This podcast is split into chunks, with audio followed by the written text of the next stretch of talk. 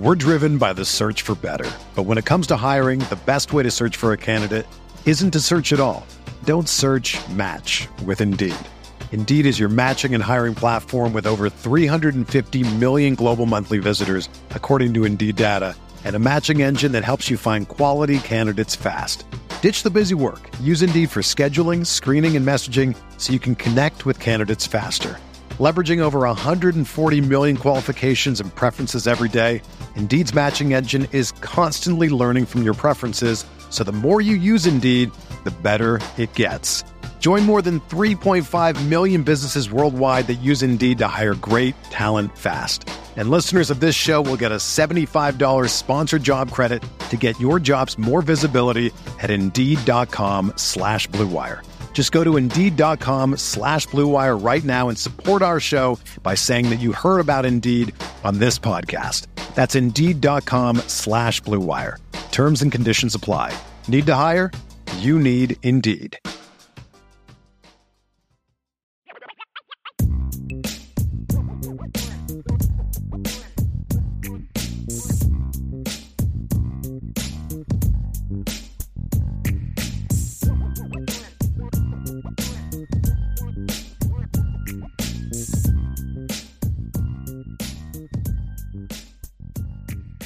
Let's dive into part three of today's show, Sean, and that is going to be, I guess, tonight's show. That is going to be the top five coordinators in college football. Big shout out to my guy, Jason Smith, who's been with us all the time on the boards. I have not seen Jason tonight, but I'm sure he'll listen to this on the replay if he's not with us tonight. But he asked this question in the mailbag the other day, Sean, and it was, who are the top five coordinator duos in college football? And I said, man, that is a great RTCF topic for Sean and I to get into, because I knew you'd be a little salty with me if I had that conversation in a solo show. Like, man, come on, man. You couldn't have waited for the weekend to do the show with me? Seriously? Am I wrong, Sean? Yeah, you're not wrong at all. You probably would have gotten a call that night. Like, hey, what was that? That's what we're doing now? This is a fun conversation, especially, Sean, because I think there's a Notre Dame duo that's in it. Yeah. Obviously.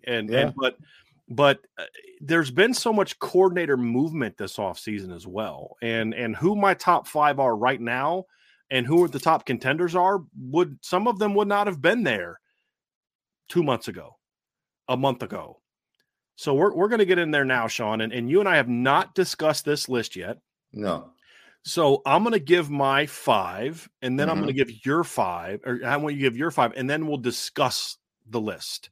Okay. Mine's... I have not actually done this is my definitive 1, 2, 3, 4, 5. It's just my five. Five, okay. Just so we're clear. So when I give the list, it's not saying this is my one, this is my two. I haven't done that yet, but here's my five. And I know one of them for sure. The board is going to go nuts. The chat's going to go nuts. They're going to strongly disagree with me. You might as well. Here's my five. Notre Dame, Ohio State, Florida State, Oregon with an asterisk, Utah. That's my five. We're driven by the search for better. But when it comes to hiring, the best way to search for a candidate isn't to search at all. Don't search, match with Indeed. Indeed is your matching and hiring platform with over 350 million global monthly visitors, according to Indeed data, and a matching engine that helps you find quality candidates fast. Ditch the busy work. Use Indeed for scheduling, screening, and messaging so you can connect with candidates faster. Leveraging over 140 million qualifications and preferences every day, Indeed's matching engine is constantly learning from your preferences, so the more you use Indeed, the better it gets. Join more than 3.5 million businesses worldwide that use Indeed to hire great talent fast. And listeners of this show will get a $75 sponsored job credit to get your jobs more visibility at Indeed.com/BlueWire. Just go to Indeed.com/BlueWire right now and support our show by saying that you heard about Indeed on this podcast. That's Indeed.com/BlueWire. Terms and conditions apply. Need to hire? You need Indeed. Whether you're a world-class athlete or a podcaster like me, we all understand the importance of mental and physical well-being and proper recovery for top-notch performance. That's why I'm excited that Unified Healing is sponsoring podcasts on the Blue Wire Network. Unified Healing is a new and super innovative global network of wellness centers powered by Energy Enhancement System, or EE System. If you haven't heard of the EE System yet, then you'll want to listen up. This technology promotes wellness, deep relaxation, purification, and rejuvenation. Wherever you are across the globe, access to a center is easy and affordable. Interested in experiencing the EE System technology for yourself? Go to unifiedhealing.com/BlueWire to learn more and find a center near you. That's unified, UNIFYD, healing.com/BlueWire. No material or testimonials on the Unified Healing website are intended to be viewed as medical advice or a substitute for professional medical advice, diagnosis, or treatment. Always seek the advice of your physician or other qualified healthcare provider with any questions you may have regarding a medical condition or treatment and before undertaking a new healthcare regimen, including EE System. We have three similar at Notre Dame, Ohio State, Florida State, Louisville. Okay. At Louisville. And then, I really wanted to include Oregon, but I gave, because I feel like Sark is the play caller. At Texas, yeah. And I think Kukowski has done a pretty decent job. Yeah. They've had a top 12 efficiency defense the last 2 years. Yeah. And I would have, if all of the changes, well, I also thought about Georgia because, to me, Mike Bobo, I thought he did a nice job because everybody was worried about the offense. He really wasn't as successful the first time as offensive coordinator. Yo, could he follow up with Todd Monken did at Georgia, winning back-to-back championships?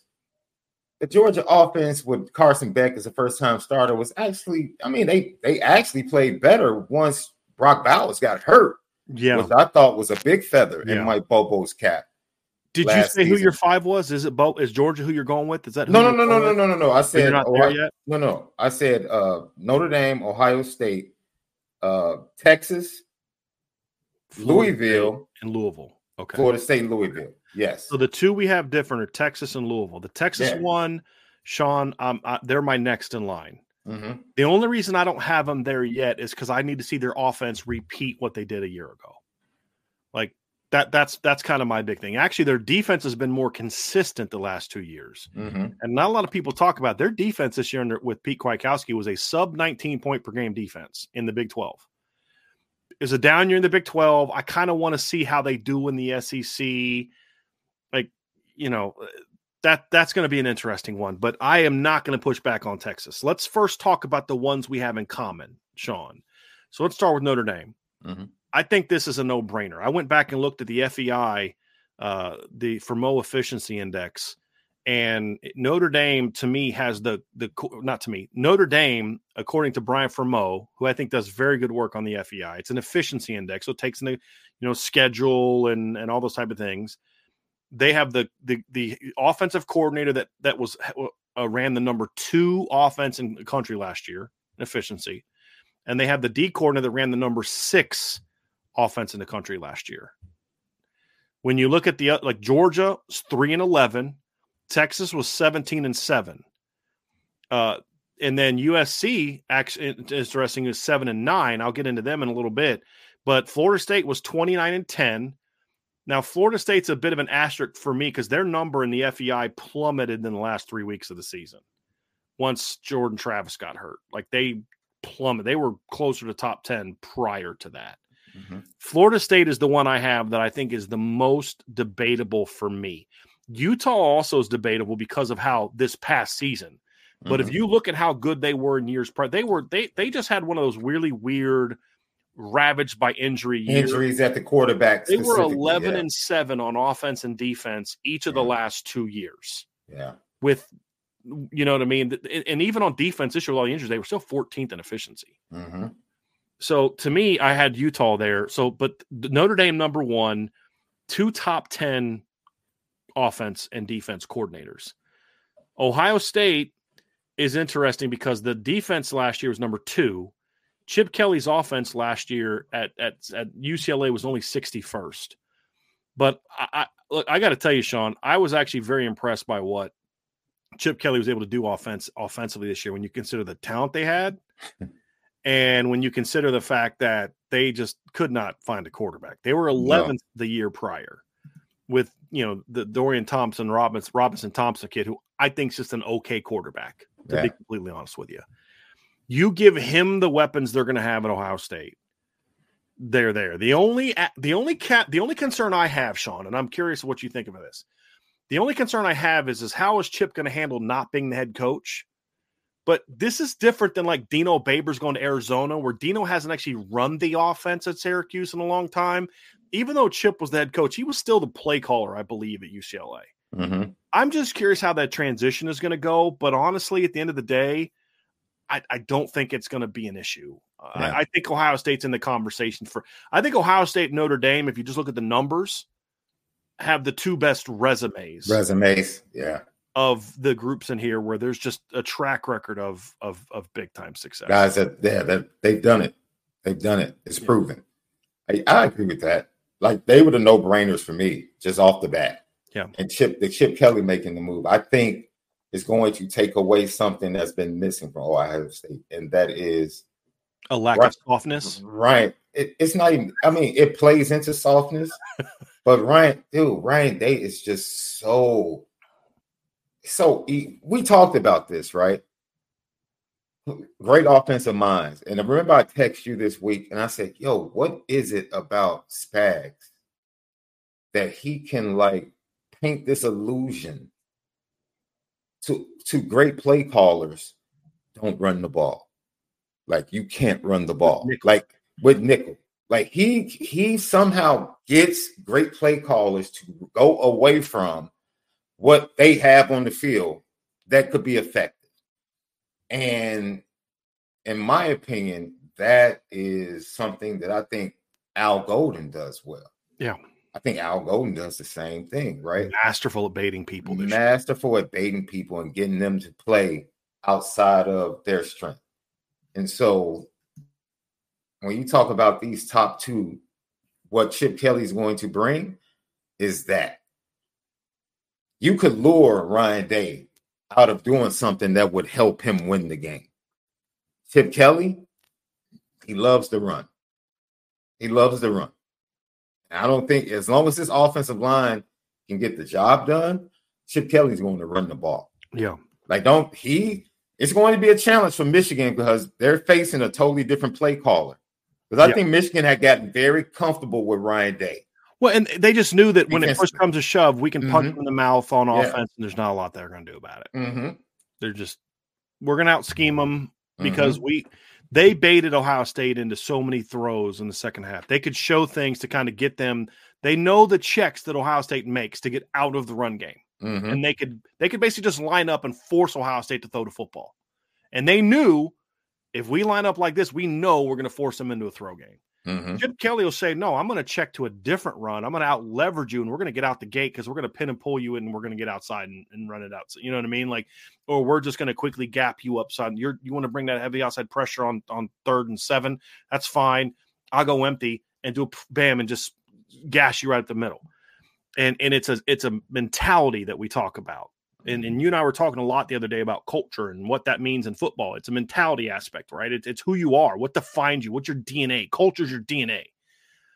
And like it's not even like societal culture, where that is more of a learned experience.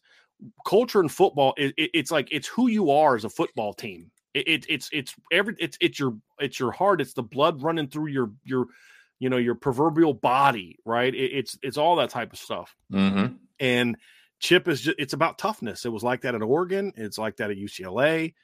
And Ohio State has been grossly missing that. And if you look at the teams in Ohio State that won titles, I mean, why did they win a title in 2014? Because when they got in trouble against Alabama, they just said, we're just going to run it down their throat. And we're just going to out-physical them. And then Ezekiel Elliott went off in the second half. People forget, like, Bama was up, like, what, 17-3, 20-3, and we're on the verge of scoring. And then Blake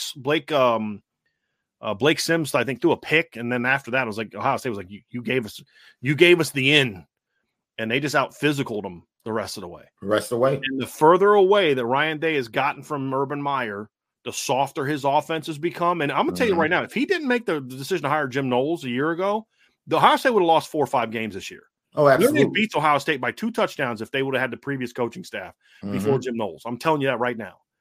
That was a great hire. He did a great job, and he got that defense going faster even than I expected it to. Yeah. And I thought, because in the just track record, year 3 was the big jump year for him at past places, but Ohio State had better players. But then it's similar to Notre Dame, right? I mean, that year 2 jump, because Al Golden runs a complex defense, that year 2 jump was huge. You're going to have a lot of guys coming back. And then obviously with Mike Denbrock, it's that proven track record of winning in different ways. And I would actually argue that Mike Denbrock has won in more different ways than Chip Kelly has. When Chip Kelly's won at Oregon and UCLA, it looked exactly like this. You know, the run schemes were different because Zach Charbonnet compared to, you know, LaMarcus Joyner is a different type of back, but it was still tempo, running the football for a million yards and all that kind of stuff. Mike Denbrock's run with completely different looking offenses during his tenure. And so I think those are no-brainers. Florida State was the other one that you and I had in common as well, correct? Right. Yep. I think Alex Atkins has done a really nice job. He's going into his 3rd year running the offense. I think what helps them is he does have the Mike Norvell influence. Norvell, from what I understand, lets the offensive coaches coach, but he's still involved in a healthy way because he's a good offensive mind. Adam Fuller did a really nice job of that defense last year. He did. And now we'll see if they can continue. But I like the portal additions Florida State had this offseason. I think people are sleeping on Florida State as a top 10 team again this year. And I understand, you know, DJ Uyunglele, and they lost this guy and that. I understand all that, but they're going to be a good football team again this year. They will. And a big part of my confidence comes from I have a lot of confidence in what they do schematically. And to me, just the Georgia game should be out of sight, out of mind for people because, like, they literally played their backup team. The number 2 offense and defense for Florida State played in the bowl game. There's no other way to say it than that, Sean. I mean, and I felt so bad because they came out with a lot of heart early. They came out with a lot of heart, and then all of a sudden it was like they realized, like, yeah. It's almost like you come out and you have all this speed and you're out punching your opponent. They're just taking all your punches. And the next thing you know, it's like Drago, right? Like, right. Okay. Yeah, that's it. Against Apollo Creed, right? And then all of a sudden things start to turn. Yeah. You know, and that's what we watched. Yeah. When we were kids, right? You're playing Mike Tyson's Punch Out and you'd hit Mike Tyson 50 times. Didn't phase him, and then boom, uppercut, lights out, Little Max done. I mean, that's pretty much what it was, right? Right. Like, one of your punches takes away this much of his uppercut. It's power. Like, well, time to restart it. You know, go through it again. Yeah, they did a really nice job last year. Let's talk. So Louisville, to me, here's why. I'll let you state your case for Louisville first, and then because Louisville's on my next. If you look at the list, I sent you, they're on my teams to consider list. Yeah. But there's a reason I didn't put them. And now when we talk about Louisville, we're including Jeff Brom. Oh, absolutely. In that, and Brian Brom, because Jeff Brom, I believe, is still the play caller. So just so we're including that. So let's go with Louisville. Actually, no, Texas was your number 4. Louisville's your number 4. Who's your number 4? Or do you even have a 4? Or is it? No, I didn't do 4. I just did 5. Okay. Yeah. Let's go Louisville since that's the team that Notre Dame plays. Yeah. What's your case for Louisville? Tremendous amount of respect for Jeff Brom. Tremendous amount of respect as a play caller. And the way he schemes things up. And I think Ron English did an incredible job with that defense because they got a lot of transfers in, a lot of one-year players, and he was able to pull them together. And if you look at them, until they got some key injuries in the secondary late in the season, their defense was really solid. Teams were able to get at them in the passing game and a little bit off of that passing game, running the ball. Later in the season, I think the Kentucky game was a perfect example of that, right? Kentucky was able to take advantage of them in the passing game. And Devin Leary didn't exactly have the greatest season through the air at Kentucky. But in that last game, they were really able to be balanced and run the ball with Davis, not as efficiently as they had done, but run him enough and then make big plays in the passing game. And it was just too many injuries in the secondary. And Ron English likes to be aggressive. He wants to be aggressive. He wasn't able to be as aggressive because of that late. And I really came to kind of appreciate the combination. Like, you know what? Ron English might not be on the same level as Brom, but he's getting there. And I feel like if he had like Notre Dame talent, or he had the level of talent that Georgia has, I think where he could be aggressive. Al Golden knows he can be aggressive because he has this back end, right?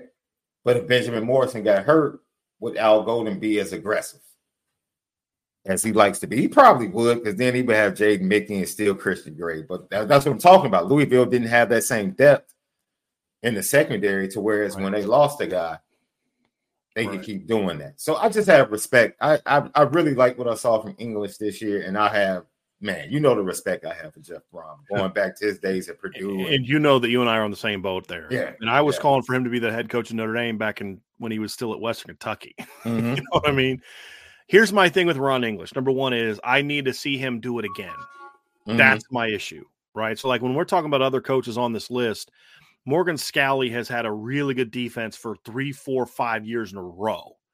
You know, now Andy Ludwig's not Jeff Brom, but he's a lot closer than the other conversation, because Ron English's defenses at Purdue tried hard, but they were not good.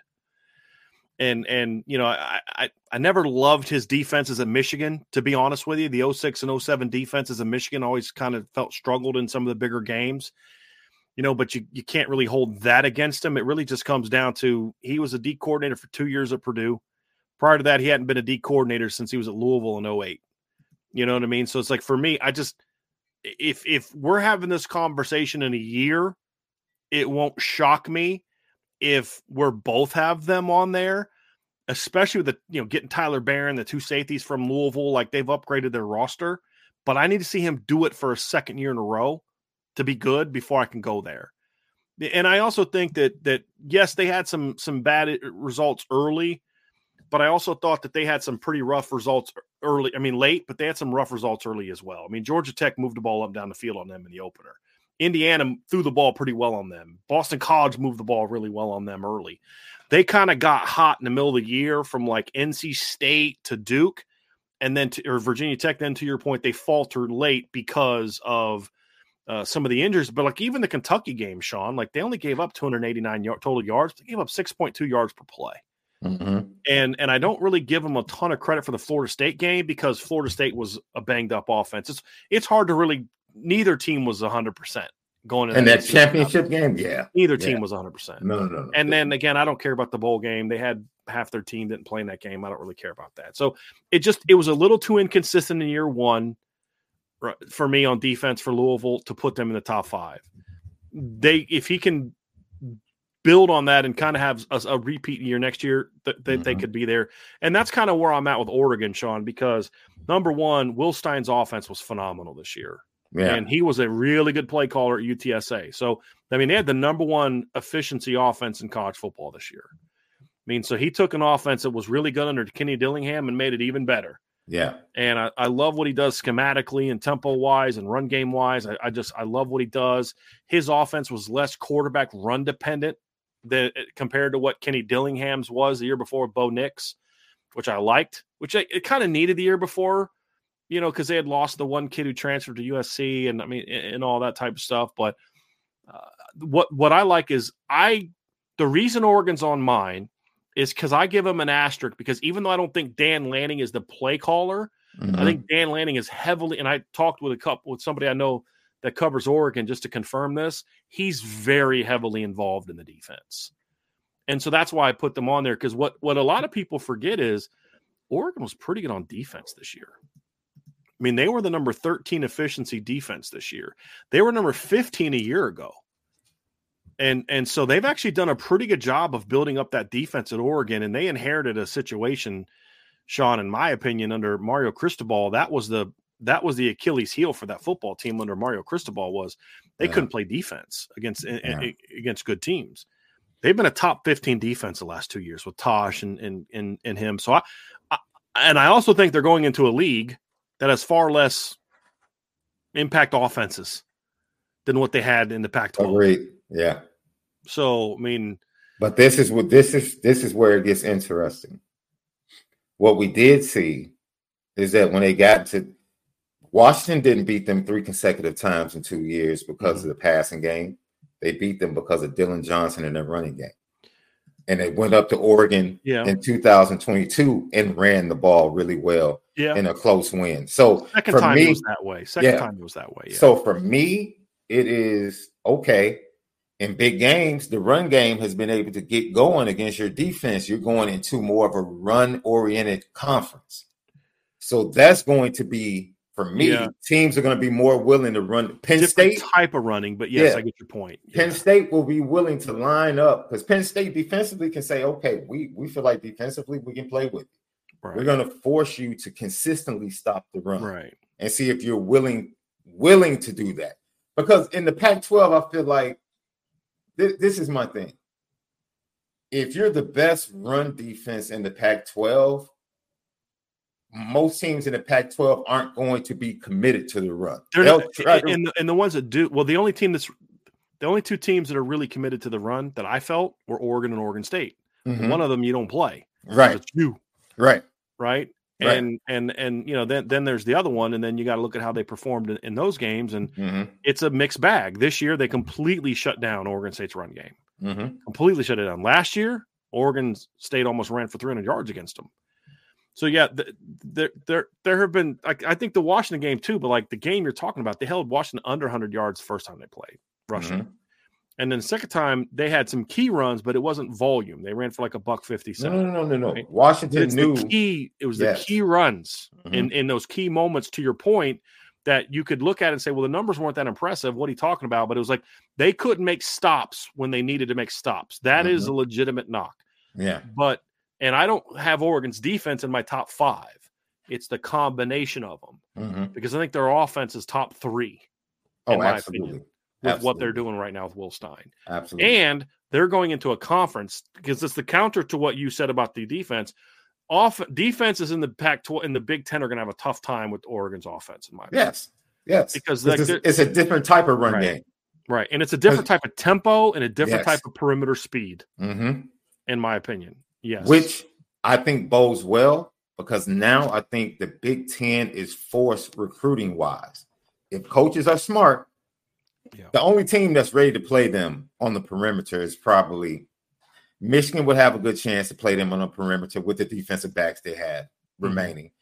And then Ohio State constantly has talent and safeties. They get Caleb Downs. So those are two teams. And then Penn State usually puts a lot of NFL defensive backs on the field as well, and linebackers. John, we've said this, man. Nobody wastes more talent on defense than what James Franklin does. Nobody wastes more talent than James Franklin. Absolutely. I mean, they're having like walk-on special teamers running 4-3s at the combine. I mean, it's just ridiculous, you know. Your five, you had Texas. This is the one I had. For me, it came down to Texas and Utah.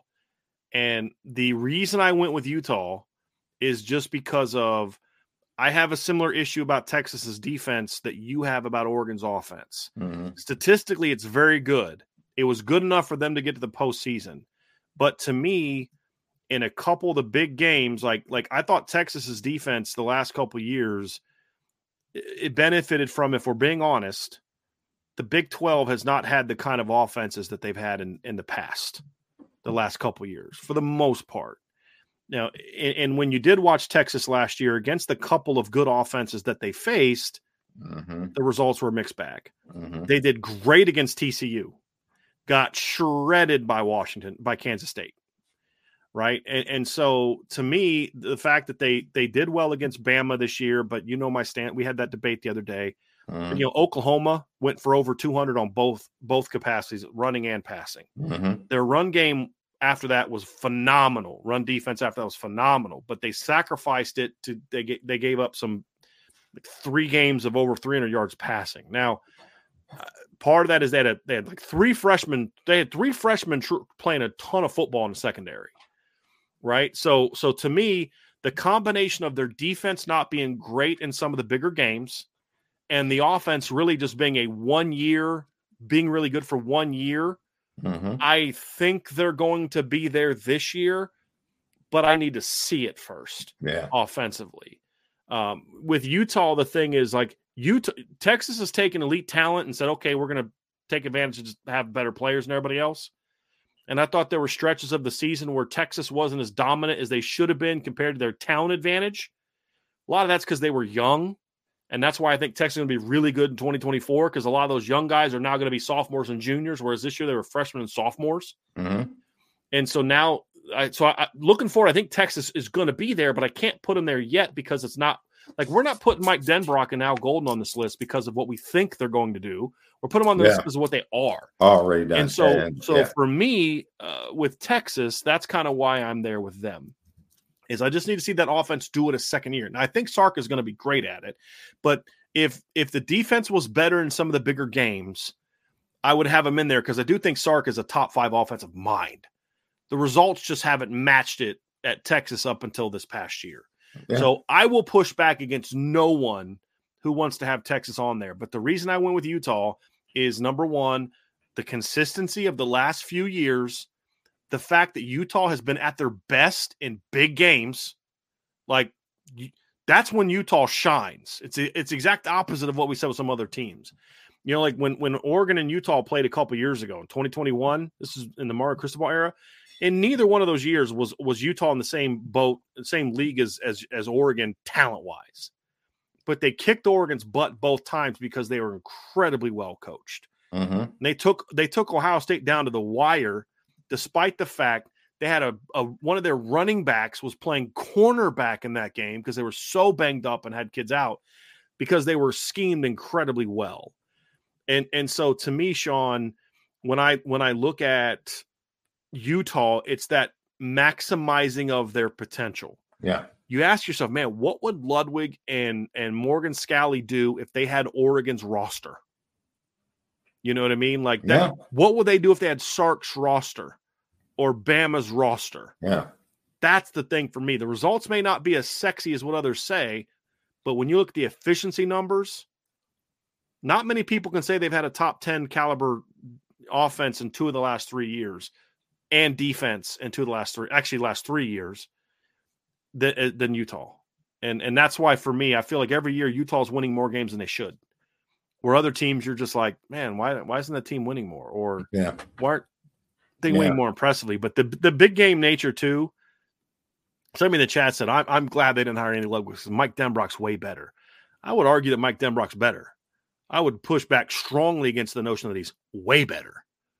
Right? Utah had a bad year because they were playing their third-string quarterback, former walk-on, most of the year, and they were completely banged up. The 20 years. Let's not. You remember when Bama got beat in 2008 by Utah? Got out. Mm-hmm. Nick Saban got out coached for 60 minutes. You know who the OC was on that team? Andy Ludwig. Andy Ludwig. Right. We can say, dude, I'm so. It worked out great for Notre Dame, because even if they're on the same page as coaches, Mike Denbrock's a much better recruiter. Exactly. Right. So, like, yes, it worked out for Notre Dame. I'm thrilled. I'm super fired up that Mike Denbrock's the OC. But let's not now start putting disrespect on Andy Ludwig's name. That's a phenomenal football coach. There's a reason we all wanted that to happen last year. Didn't work out.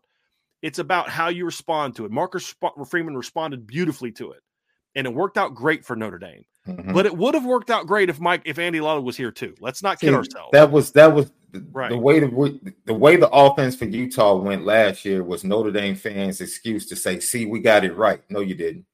No, you didn't. No, the way it went down was horrible. It was a mistake. And now, because you had Mike Denbrock, it's like, well, it's a blessing in disguise. That still does not excuse the fact that the way it was handled was horrible. It was a mistake. Right. And you missed out on the opportunity to get a really good offensive coordinator. Right. And be thankful that the college football gods shined down upon us. Yes. And we ended up with Mike Denbrock. Yes. Instead of year 2 of their part. Brian Kelly for some dumb things he did this offseason, which I told you about. Right. Yeah. So we can say, hey, you know what?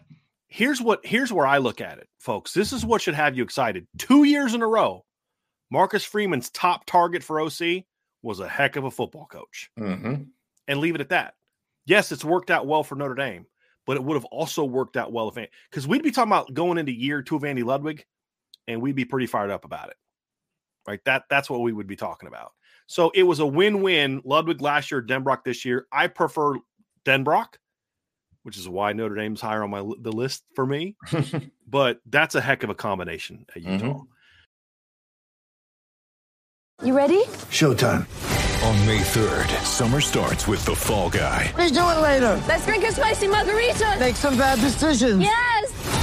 Audiences are falling in love with the most entertaining film of the year. Fall Guy. Fall Guy. Fall Guy. That's what the poster said. See Ryan Gosling and Emily Blunt in the movie critics say exists to make you happy. Trying to make it out? Nope. Because I don't either. It's not what I'm into right now. What are you into? Talking. Yeah. The Fall Guy. Only in theaters May 3rd. Rated PG-13. When you need mealtime inspiration, it's worth shopping Kroger, where you'll find over 30,000 mouthwatering choices that excite your inner foodie. And no matter what tasty choice you make, you'll enjoy our everyday low prices, plus extra ways to save, like digital coupons worth over $600 each week. You can also save up to $1 off per gallon at the pump with fuel points. More savings and more inspiring flavors make shopping Kroger worth it every time. Kroger, fresh for everyone. Fuel restrictions apply. Texas was my next one on the list, Sean. So you talked about your five, right? Here's some that were next up for me. Texas was next in line. I'm not going to push back on anyone who wants to have Texas ahead of Utah. I think you could make a case for Texas being ahead of Utah, Oregon, and Florida State on my list. And those two plus Louisville on your list. Mm-hmm. Georgia, for me, did not make it because while I think their defense is outstanding, I need to see their offense. Like, I was not as high on their offense this year as you and some others seem to be, because I think their offense just out-talented people, to be completely honest with you. And especially in the second half. And I never watched those games and be like, man, Mike Bobo was coaching circles around this guy. Like we would see with Todd Monken. And that's also why I think when you saw them play teams with somewhat equal talent, they struggled early in those games. You know, they struggled against South. I mean, they're losing 14-3 at halftime against South Carolina. They struggled, you know, early against Auburn. If you remember, they had to come back late and won that game because they just said, okay, let's start throwing the ball to Brock Bowers. Where was that in the first half? You know what I mean? And, you know, we saw that at times this year where it's Missouri.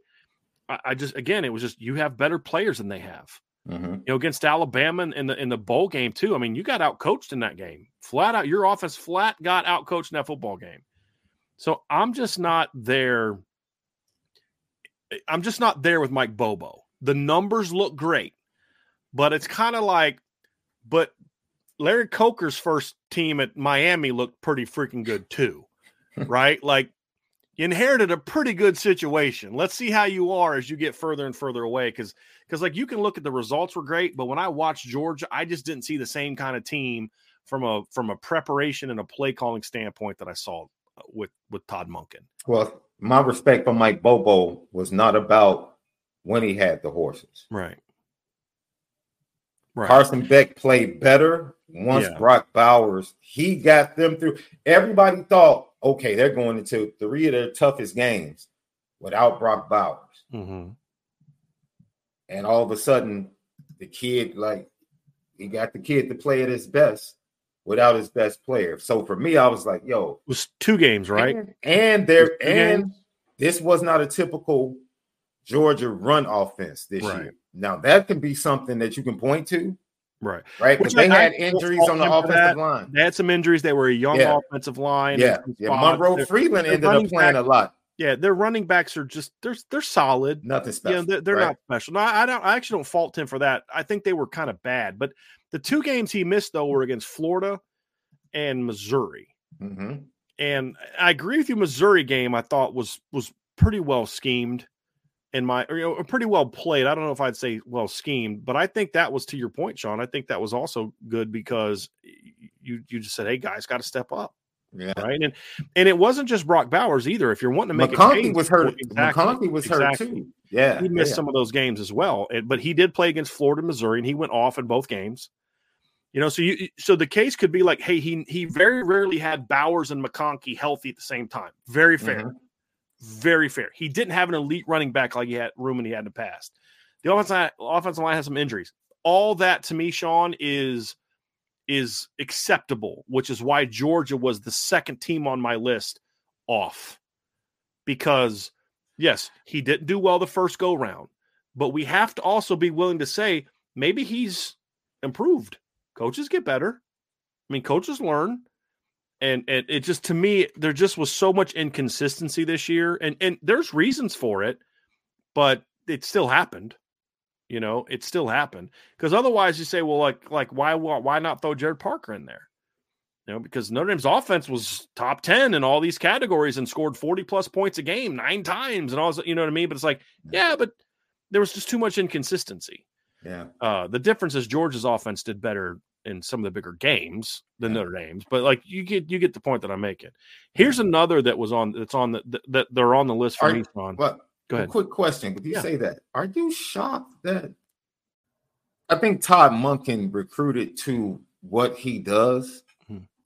Todd Monken has their wide receiver core was very specialized, if you understand what I'm saying. Like very they have guys to what he does. Very specific to like packages, like Arian Smith. This is the speed guy. We're trying to go deep. He's in the game. St. Jack. This is our possession guy, third down guy, right? And then Ladd is going to be, you know, Dylan Bell is going to be our jet sweep guy. And I think once Monken left, I don't know if Bobo, which goes to like maybe now he recruits differently at the wide receiver position for what he wants to do, right? Maybe more traditional wide receivers that fit. You know, because I think the Delp kid is pretty good. I think they have a pretty good tight end coming in the 24 class. I don't know if they have the next Brock Bowers. Yeah, but here's the thing. Nobody else in college football has the next Brock Bowers either. They did get Benjamin Urasek from Stanford. Right, on the transfer. Right. They got a couple, the Landon Humphreys guy that a lot of people are high on from Vanderbilt is a good football player. And their freshman class last year, I don't know, it didn't make a huge impact, but it has some kids I really like in it too. You know that I like the Tyler Williams kid.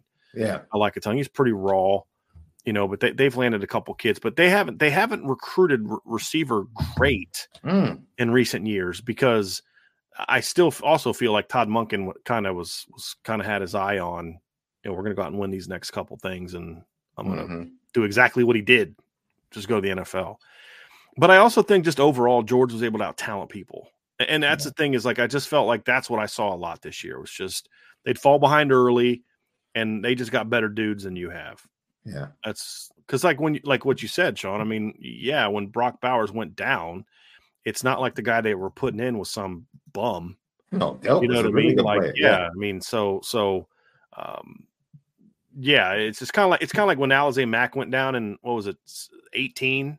Yeah. Oh shoot, how are we going to survive with Cole Kmet playing in a couple weeks? You know what I mean? Like, how will we ever survive without? And even with the injuries to off line, I mean, you got Monroe Freeland coming in. Right. As a true freshman, right. It's kind of like we talk about Notre Dame. Yeah, you lose Joe Alt and you go to the bowl game, and how are you going to survive having to play Charles Jagasaw, right? I mean, Monroe Freeman was our number one tackle in that previous class, or him and Jagasaw were 1 and 2 in that previous class. He was the number one pure left tackle. I always, thought him at left and Charles at right would have been a lot of fun to watch. But we'll see George on that list, Sean, for me. Here's another one that I think is very underrated, and I have a feeling I'm going to get some pushback on this one from the folks in the chat. I have Penn State as a team to watch out for this year too. I thought you were going somewhere else, but I got some more. Well, who did you think I was going to say? Yo, I really think the combination at Michigan State. I want to see what they do at Michigan State. That's on. But I love Lindgren and Rossi, and I do. I really do. If Joe Rossi's defense hadn't struggled as much as it did this year, they'd be right near in the conversation. They are on my to-watch list because I think – and also Jonathan Smith is very involved in the offense. He's brought his guy with them. They're on my to-watch list. But here's the one for me. It's Penn State. I love the guy they got from Kansas. You know, I'm a big fan of him. I know Ryan loves him. Ryan's probably higher on him even than I am. But I think Tom Allen's a really good defensive mind.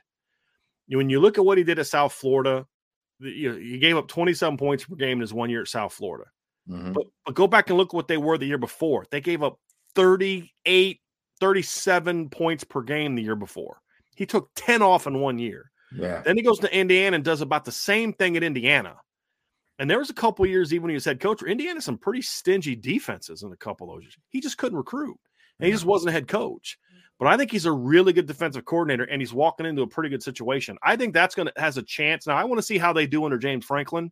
Mm-hmm. But don't be shocked if we're talking about Penn State. I'll say this. I'm not a big James Franklin fan. You know that. But he made strong hires this offseason. Absolutely. Real strong hires this offseason. Another team on my list that's they're not there yet, but I got my eye on them is USC. Look, Lincoln Riley had a down year this year. I think Lincoln Riley's biggest problem the last 2 years, and Sean, you're going to get pissed when I say this, but let me explain, right? The biggest problem he had the last 2 years from a play-calling standpoint was Caleb Williams, because he had such an elite talent that I think he did things that went outside of what I think he should have done. He forced Caleb to put the Superman cape on too many times and said, hey, this kid can do things nobody else can, so let's take advantage of that, where I think they should have been more like what they used to be and then mix in some of that stuff. They went away from running the football because I think he just kind of thought, how do I take the ball out of Caleb Williams' hands? You know, and when they would run it, they were pretty good, like they did a couple years ago against Notre Dame. I think that they went away from just, to me, being the kind of team that they needed to be. I think he also did a really poor job of building the offensive line. The one thing he had at Oklahoma, and this is the biggest thing that we're going to learn about Lincoln Riley as a head coach, he inherited Bill Bedenbaugh.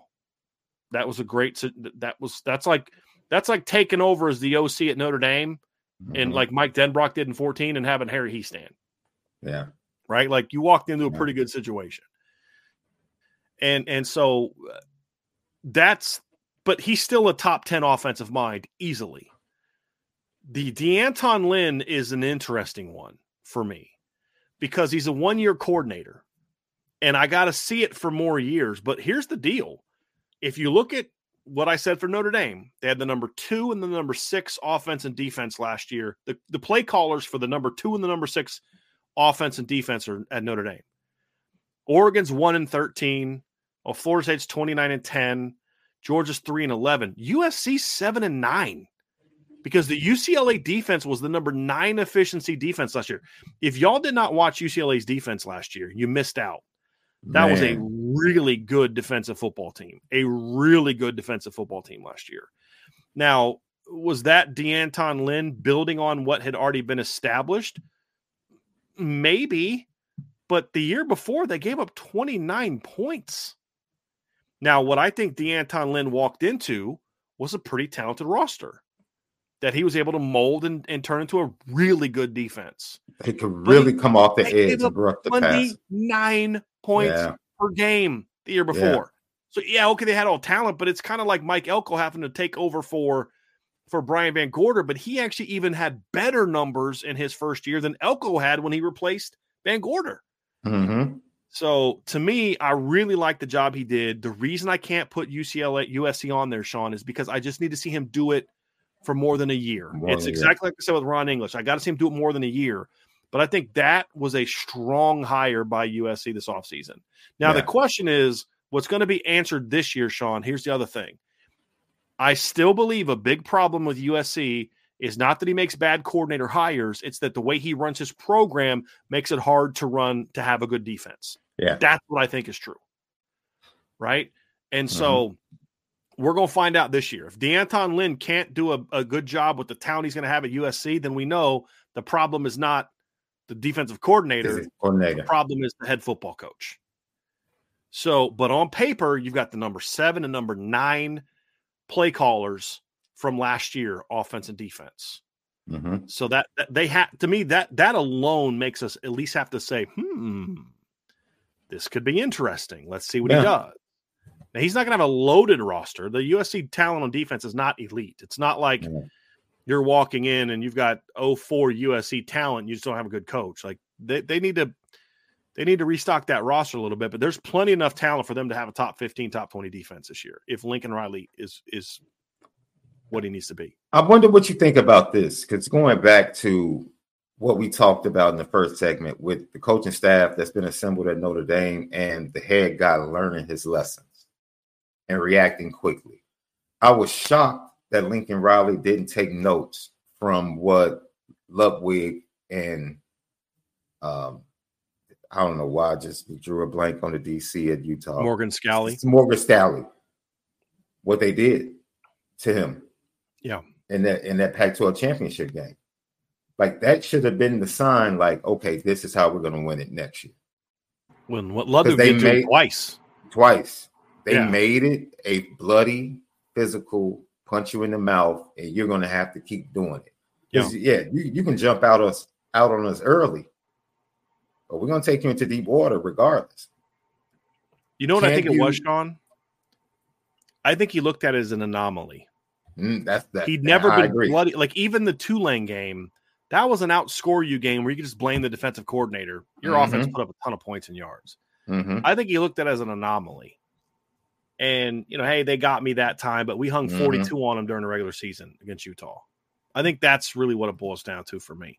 What happened to them this year is they got punched in the mouth, and they kept getting punched in the mouth, and they didn't do it. They couldn't do a dang thing about it. Because like this year, you could just look and say, well, if it was only the Notre Dame game where they struggled like that. But if you go back and watch, I mean, several games that year, I mean, they struggled up front against Arizona State, who's not even that good. I mean, you know, they struggled in the trenches in a lot of games, and even some games where they ran for a lot of yards. Utah dominated the trenches against them. Yeah. I mean, no, I'm not Arizona State. I'm sorry. Arizona. You know, they struggled to run the football. They struggled in the trenches against Utah, beat up Utah team. They struggled to run the football against Cal. You know, the last three games of the year against Oregon, UCLA, and Louisville, they ran for a combined total of 147 yards combined in those three games. This is tailback, like historically, this is tailback you. Yeah. You had Marshawn Lloyd and Austin Jones at running back. Like, there was no excuse for you to be that bad running the football. No. And to your point, he didn't learn that lesson, but he did now, at least defensively. Now, the question is going to be, does he learn his lesson offensively? That's the question. And and here's the thing you got to ask yourself. Did he succeed? Did Ryan Day succeed early at Ohio State as the OC and the head coach because he had Urban dictating they were going to be this way? And the further they've gotten away, they struggled. Was his success at Oklahoma driven by the fact that what he was handed, the Ferrari that he was handed by Bob Stoops with the coaching staff? Now, again, he was the OC for that, but Bob Stoops put that offensive staff together. He hired Bill Bedbaugh, I mean, all those type of things. So to me, those are things you have to look at and say, can he fix those things? Because you can say, hey, like, here's a perfect example. Ryan Day got embarrassed by Michigan 2 years in a row, and he kept pushing buttons and blaming everybody for what happened, and it didn't change a dang thing. No. Are these moves for Lincoln Riley going to change anything? That's a question that we have. Yeah. And we'll have to find that out. And that's why they're not on my list, to be completely honest with you. Because, I mean, from what I saw from DeAnton Lynn this year, the guy did a heck of a job, and he's going to be going against the same teams, a lot of the same teams that he went against this year, and he's going to be going against – I mean, the thing is, USC is going into a much worse offensive league. Now, the problem with the USC has is their schedule in year one's not exactly easy. And they actually have I'm going to pull it up right now, Sean. It's a pretty tough schedule. They play LSU in a non-conference game. They play Notre Dame in a non-conference game. They play at Michigan, home against Wisconsin, at Minnesota, home against Penn State, at Maryland, home against Rutgers, at Washington, home against Nebraska, and at UCLA.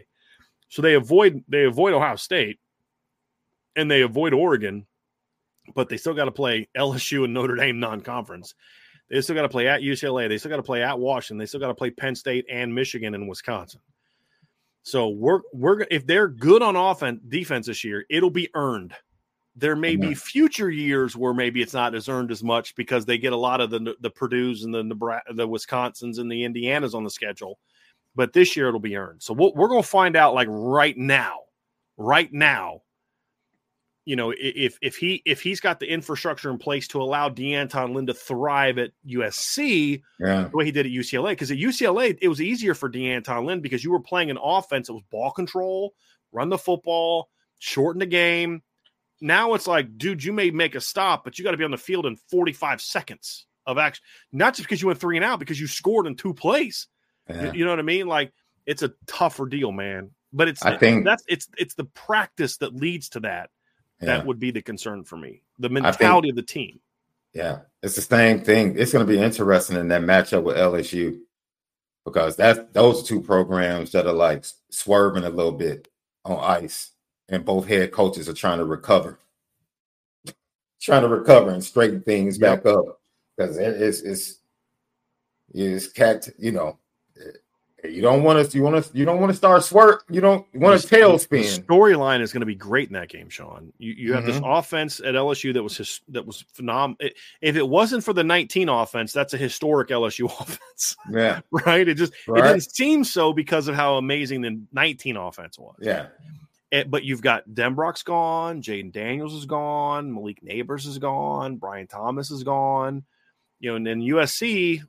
You know, with the changes they're going through, it's going to be very, very fascinating. Mm-hmm. Let's go through a couple others, Sean, that are on our list. I'm going to give a couple that I also considered, and I want to hear a couple that you also had on your list. I did have Louisville on my list of teams to consider. Mm-hmm. Michigan State was on there, and again, if Joe Rossi's defense had not taken the big step back, they were like 80th in efficiency this year. I mean, part of it's because their offense was one of the worst offenses in college in the Power Five level. Yeah. But if he hadn't taken that step back this year, it'd have been hard for me to keep Michigan State off my list. But I did still consider them. Got Utah, got all those. Here's another team, Sean, to me, that is in the conversation, and they would have been even higher if not for this year. Robert and I's offense at NC State did not do very well early this year. But if you look at his track record of success and the job Tony Gibson has done, if Robert and I can get that offense back on track, NC State's going to make some noise in the ACC, because those are two traditionally, like historically, two excellent coordinators. Yeah. Robert and I's offense just had some issues this year at NC State, but they were young. Yeah. I think the Brennan, I'll say this too, the Brennan Armstrong he had is not the same as the Brennan Armstrong at NC State. Because here's what people got to remember. It's kind of like Dane Chris. Well, how do you know Dane Chris is a bust? Well, because he went to Kansas and was just bad. But my thing is, no, he was ruined at Notre Dame. And there was no fixing that. It's like with Malik at Florida. Like, the damage had kind of already been done there. Mm-hmm. The opportunities had been missed there.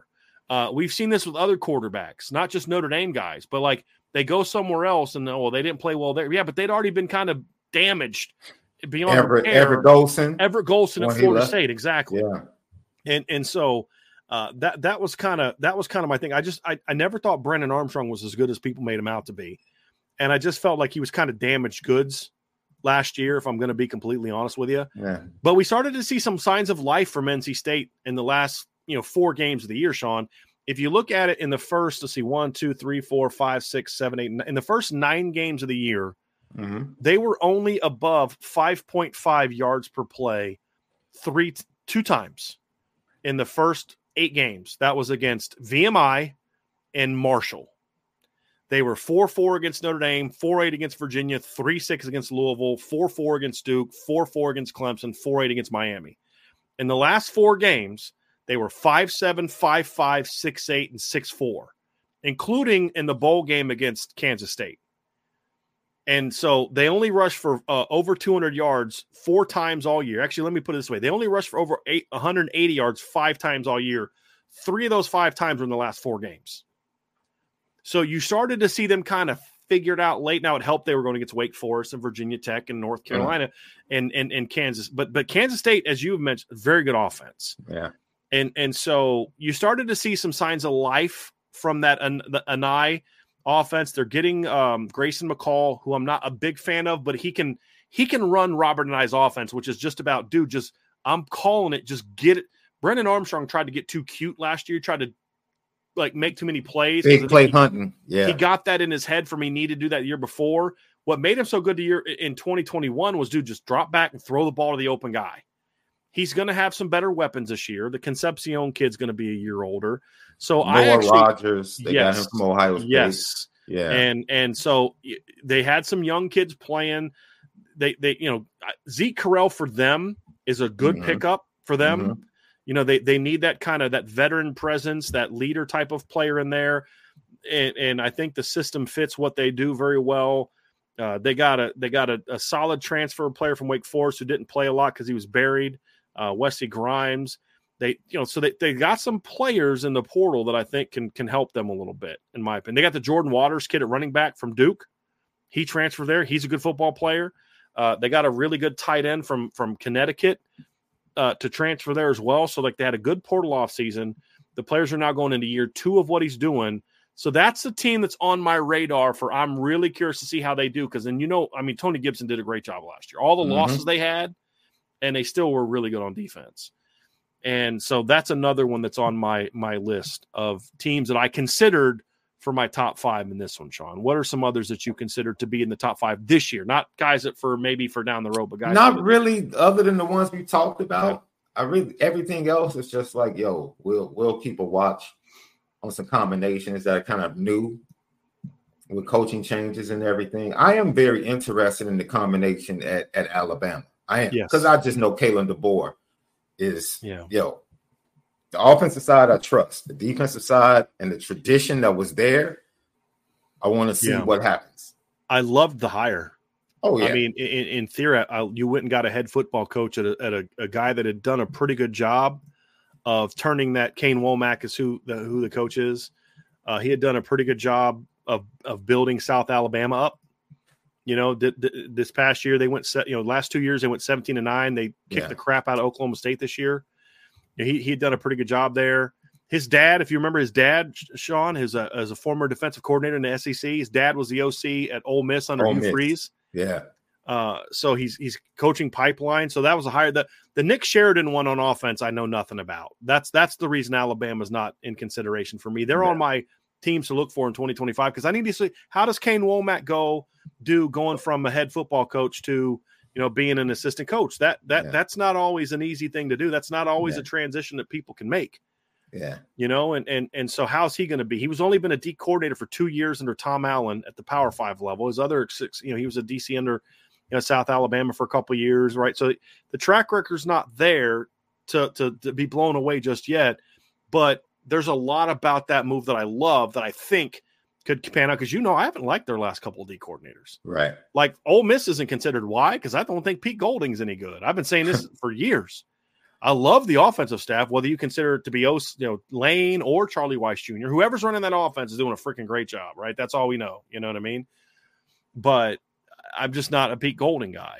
Mm-hmm. I there's potential for the defensive staff. I just don't know the Nick Sheridan one. But to your point, you got to think Kalen DeBoer is going to be the one to make sure that offense is still pretty good. Right. Just how involved will he be in the offense? That's what I don't know. That's a bit of an unknown for me. But they're on my radar. Here's a couple, Sean, that I have on my eye for 2025. We'll get your thoughts on them real quick. We'll just kind of work through this list real quickly. Clemson. And I'll say here's why Clemson's on my list. I think Clemson showed a lot of potential on offense, a lot of growth on offense later in the year. I thought they did some really nice things in the first half against Notre Dame schematically on both sides of the ball that gave Notre Dame problems. Mm-hmm. And then once they got the lead in the second half, the offense went into a shell. Why? Because they knew Notre Dame had no chance to score on them in the second half. They were not going to give Notre Dame a short field. But I thought they did some really nice things schematically in that game. They finished the year on a good note. I want to see what they do now in year three because I want to see if Dabo's going to allow Garrett Riley to run that offense in a different kind of way. I really want to see it, and that's one that's on my radar. Miami with Shannon Dawson and Lance Guidry is one that I'm going to keep my eye on. I really like that duo at SMU with Rob Likens on the defense and Casey Woods on offense, plus you obviously have Rhett Lashley. I don't see how they do in a Power 5 conference. Here's an interesting one, Sean. Iowa. Tim Lester's done some nice things as an offensive coordinator in the past. Yeah. You got an elite, you got arguably the best D coordinator in college football in Phil Parker. Absolutely. Tim Lester just has to be solid for Iowa to be really, really good. Right. You know what I mean? Because it's an upgrade over if it was a matchup between Brian Van Gorder and Brian Ferentz, Brian Van Gorder would shut Brian Ferentz down. That's scary. That's how bad he is. It's terrible. So that's when I got my eye on the Ole Miss, the Missouri one, the guy that they hired, that Missouri hired this year, Sean, is their OC, is a guy that I never had heard of him before. But when I love their OC, that. But Drink is heavily involved. Right, but he was the D coordinator on that South Alabama team that Kane Womack came from. Right. So I thought that was a strong hire. And there were some rumblings about, you know, DJ Durkin maybe getting that job and a couple other guys that would have not been sexy hires. I ended up liking that pick. And here's another one, Sean, for me. Iowa State. Yes. John Heacock's a top coordinator. Man, Nathan Shieldhouse did a really nice job last year in his first year as OC relative to where they were. And some of the, like, they had their quarterback guy suspended and had all these. I know Illinois boy. Shout out to my Illinois guy. I knew you'd like this one. But they did some really nice things. Iowa State underachieved in the two previous years under Matt Campbell. Mm-hmm. I thought they overachieved last year. When you consider, like, they had the gambling thing, and I think their quarterback got suspended, and, like, they had all these issues. They were even in the games, some of the games they lost, they were a tough out in some of those games, Sean. Yeah. And I really like the things that they did. We already know John Heacock. I mean, Marcus Freeman interviewed him and thought about hiring him before Al Golden in 2022. Mm-hmm. John Heacock's a good football coach. Yeah. But Nathan Shieldhouse, I thought, did a really nice job. A really nice job. I am going to watch with Loxley. I'm interested in seeing that because I'm like, yo, this is going to be kind of good or kind of bad. Like, we talk about Josh Gaddis, Kevin Sumlin, Brian Williams. All name team. And Loxley. Oh, absolutely. All name team. Absolutely. Yeah, that's going to be an interesting one, Sean. Because, like, I think you nailed it. It's either going to be a total disaster or, you know, you know me. I think Kevin Sumlin's a pretty good offensive mind. I think he did some really nice things at Houston, and I mean, he was the head coach when Johnny Manziel won the Heisman. You know, but he just—I don't think he's a head coach. Mm-hmm. But can he adjust to being a coordinator? You know, like I don't. And then I'm just not high on Josh Gaddis. That's my big thing. Like I'm not a big Josh Gaddis fan. Here's another one I like. So obviously the D coordinator at Kansas State's done a really nice job, Joe Klanderman.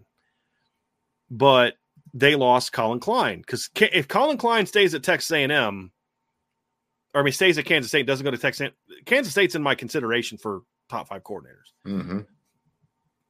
A&M would be in my top five because of Klein consideration, but they hired Jay Bateman to run the defense. That's a concern for me. Now, Mike Elko is going to make sure Jay Bateman's not as bad as he was at other places, but he's still not going to, you know, he's still Jay Bateman.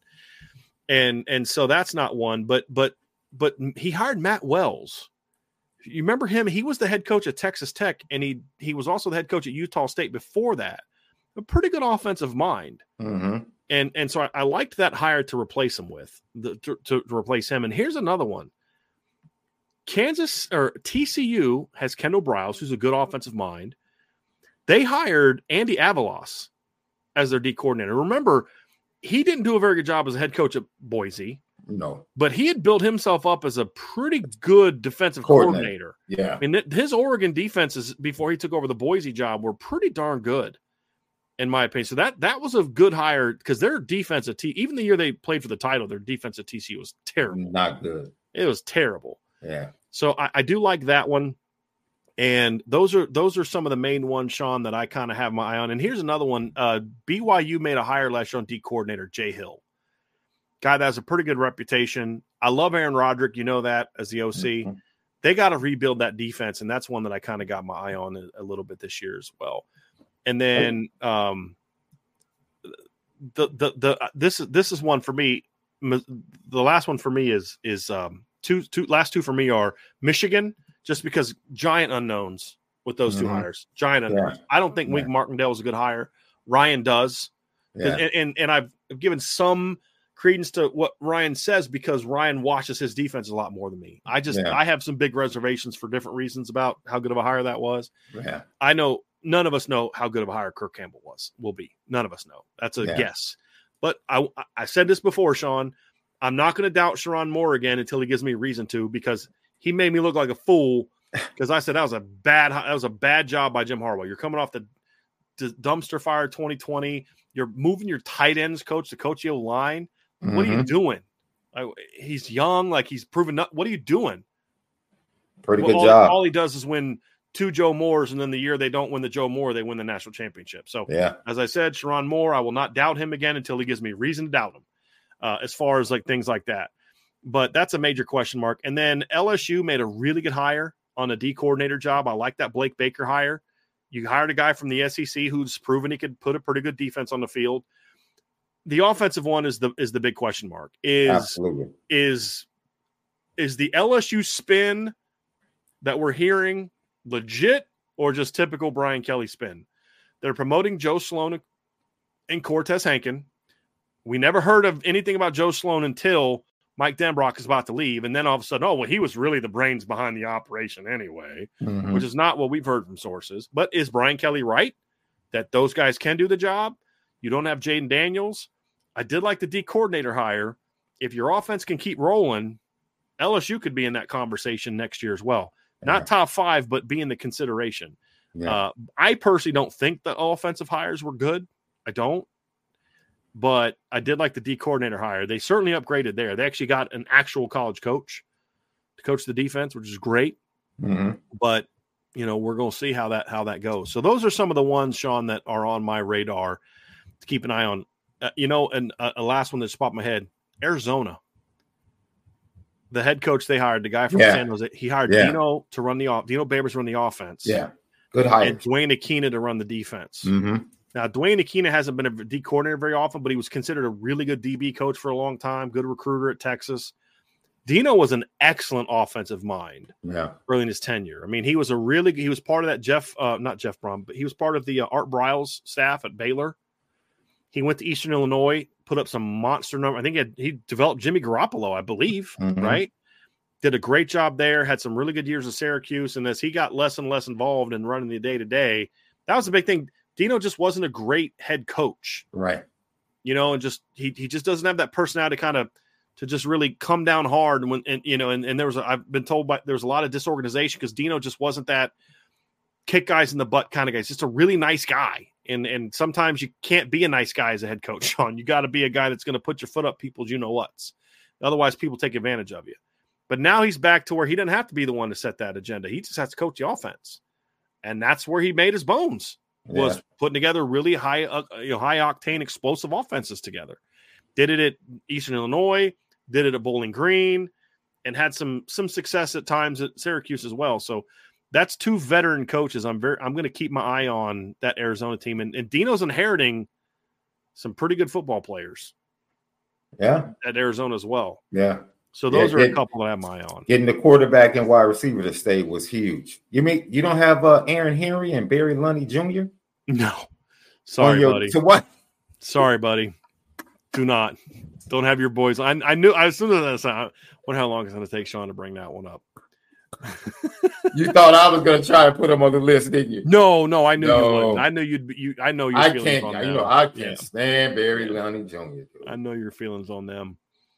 Yeah, it's going to be now. Oklahoma had a pretty good efficiency defense last year, but I want to see how they replace Jeff Levy now. So that's a big question mark for me. So anyway, Sean, that's my list, man. Anybody that's missing, anybody that you got your eye on this year that we haven't already talked about, I think we kind of covered them. Pretty much covered everybody.